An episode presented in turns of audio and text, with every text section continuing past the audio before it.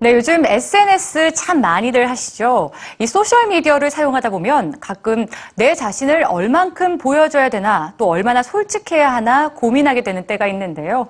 오늘 뉴스지를 통해 자신만의 페이스북 가이드라인을 마련해 보시는 건 어떨까요? 함께 보시죠.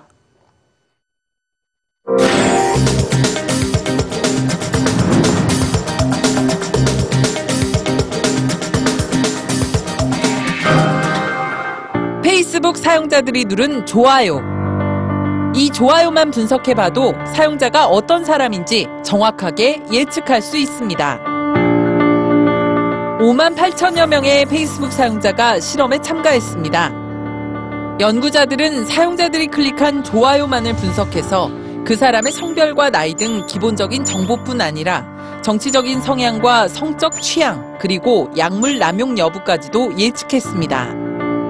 과연 정확도가 얼마나 됐을까요? 백인과 흑인 식별률은 95%, 남성 성별 식별률은 88%, 민주당과 공화당 지지 성향 식별률은 85%, 약물 남용 여부는 73%, 결혼 여부는 65%까지 정확하게 맞췄습니다. 연구진들이 우려하는 것은 사용자들이 무심코 누른 좋아요가 고급 개인 정보가 되어 유출될 수도 있다는 점입니다. 좋아요뿐만이 아닙니다. 무심코 올리는 게시물은 자신이 얼마나 외로운 사람인지 드러내는 척도가 될 수 있습니다.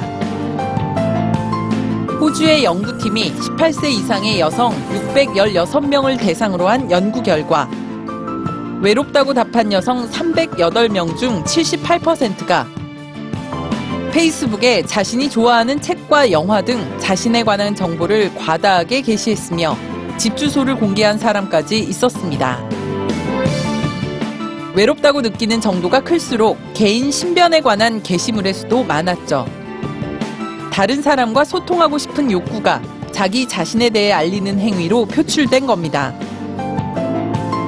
페이스북은 과연 행복이라는 단어와 가까울까요?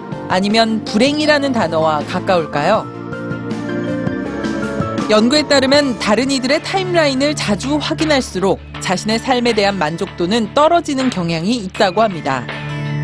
페이스북을 많이 할수록 게시물을 통해 접하는 다른 사람의 삶을 부러워하며 자신은 덜 행복하다고 느낀다는 겁니다.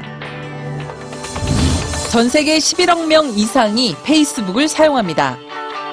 11억 명 이상이 맺고 있는 새로운 인간관계인 셈이죠. 페이스북이란 세계를 좀 더 기분 좋게 즐길 수 있는 방법이 있습니다. 연구진들은 직접 접촉이 없는 페이스북 상에서도 감정이 대규모로 전염되는 것을 확인했습니다. 그리고 나쁜 감정보다는 좋은 감정이 훨씬 빨리 전파되었다고 합니다.